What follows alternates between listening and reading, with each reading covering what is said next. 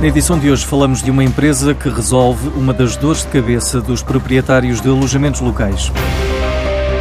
É um problema tão simples como abrir a casa aos hóspedes. A Homemate resolve o problema ao permitir a abertura da porta apenas com um clique. O método de funcionamento é simples. Há uma caixa que é instalada e ligada ao intercomunicador e que está igualmente ligado a um teclado localizado no exterior. A plataforma desenvolvida gera um código permite abrir as portas apenas durante a estadia dos hóspedes, assim os proprietários não precisam de se deslocarem ao sítio.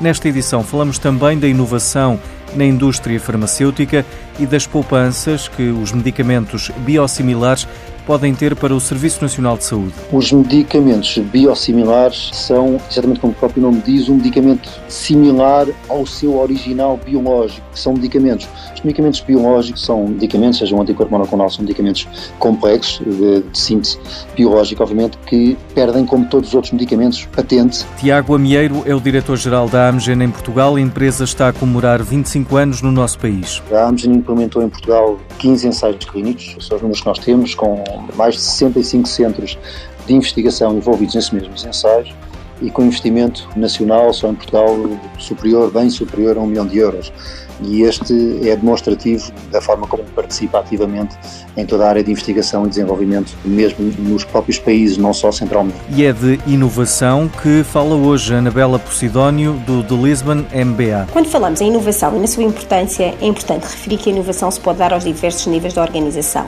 Pode ser ao nível do produto, pode ser ao nível do processo, da marca, do supply chain, portanto, diferentes áreas dentro da organização. Para além disso, é, é, também importante referir que a inovação acontece quando se aliam a criatividade e a sustentabilidade da solução. A não ser sustentável, trata-se apenas de uma boa ideia. Uma outra questão importante a considerar no processo de inovação é a importância de incluir pessoas com competências diferentes. No fundo, pessoas que consigam olhar para o problema de forma diferente, com competências complementares e que, no fundo, ajudam a discutir o problema sobre diferentes ângulos. Quanto à importância da inovação dentro das organizações, tendo em consideração o mundo volátil, incerto, complexo e ambíguo em que vivemos, creio que a opção de não inovar é um enorme risco. Maior, muito maior do que aquele que inovar, que é em si mesmo também um risco.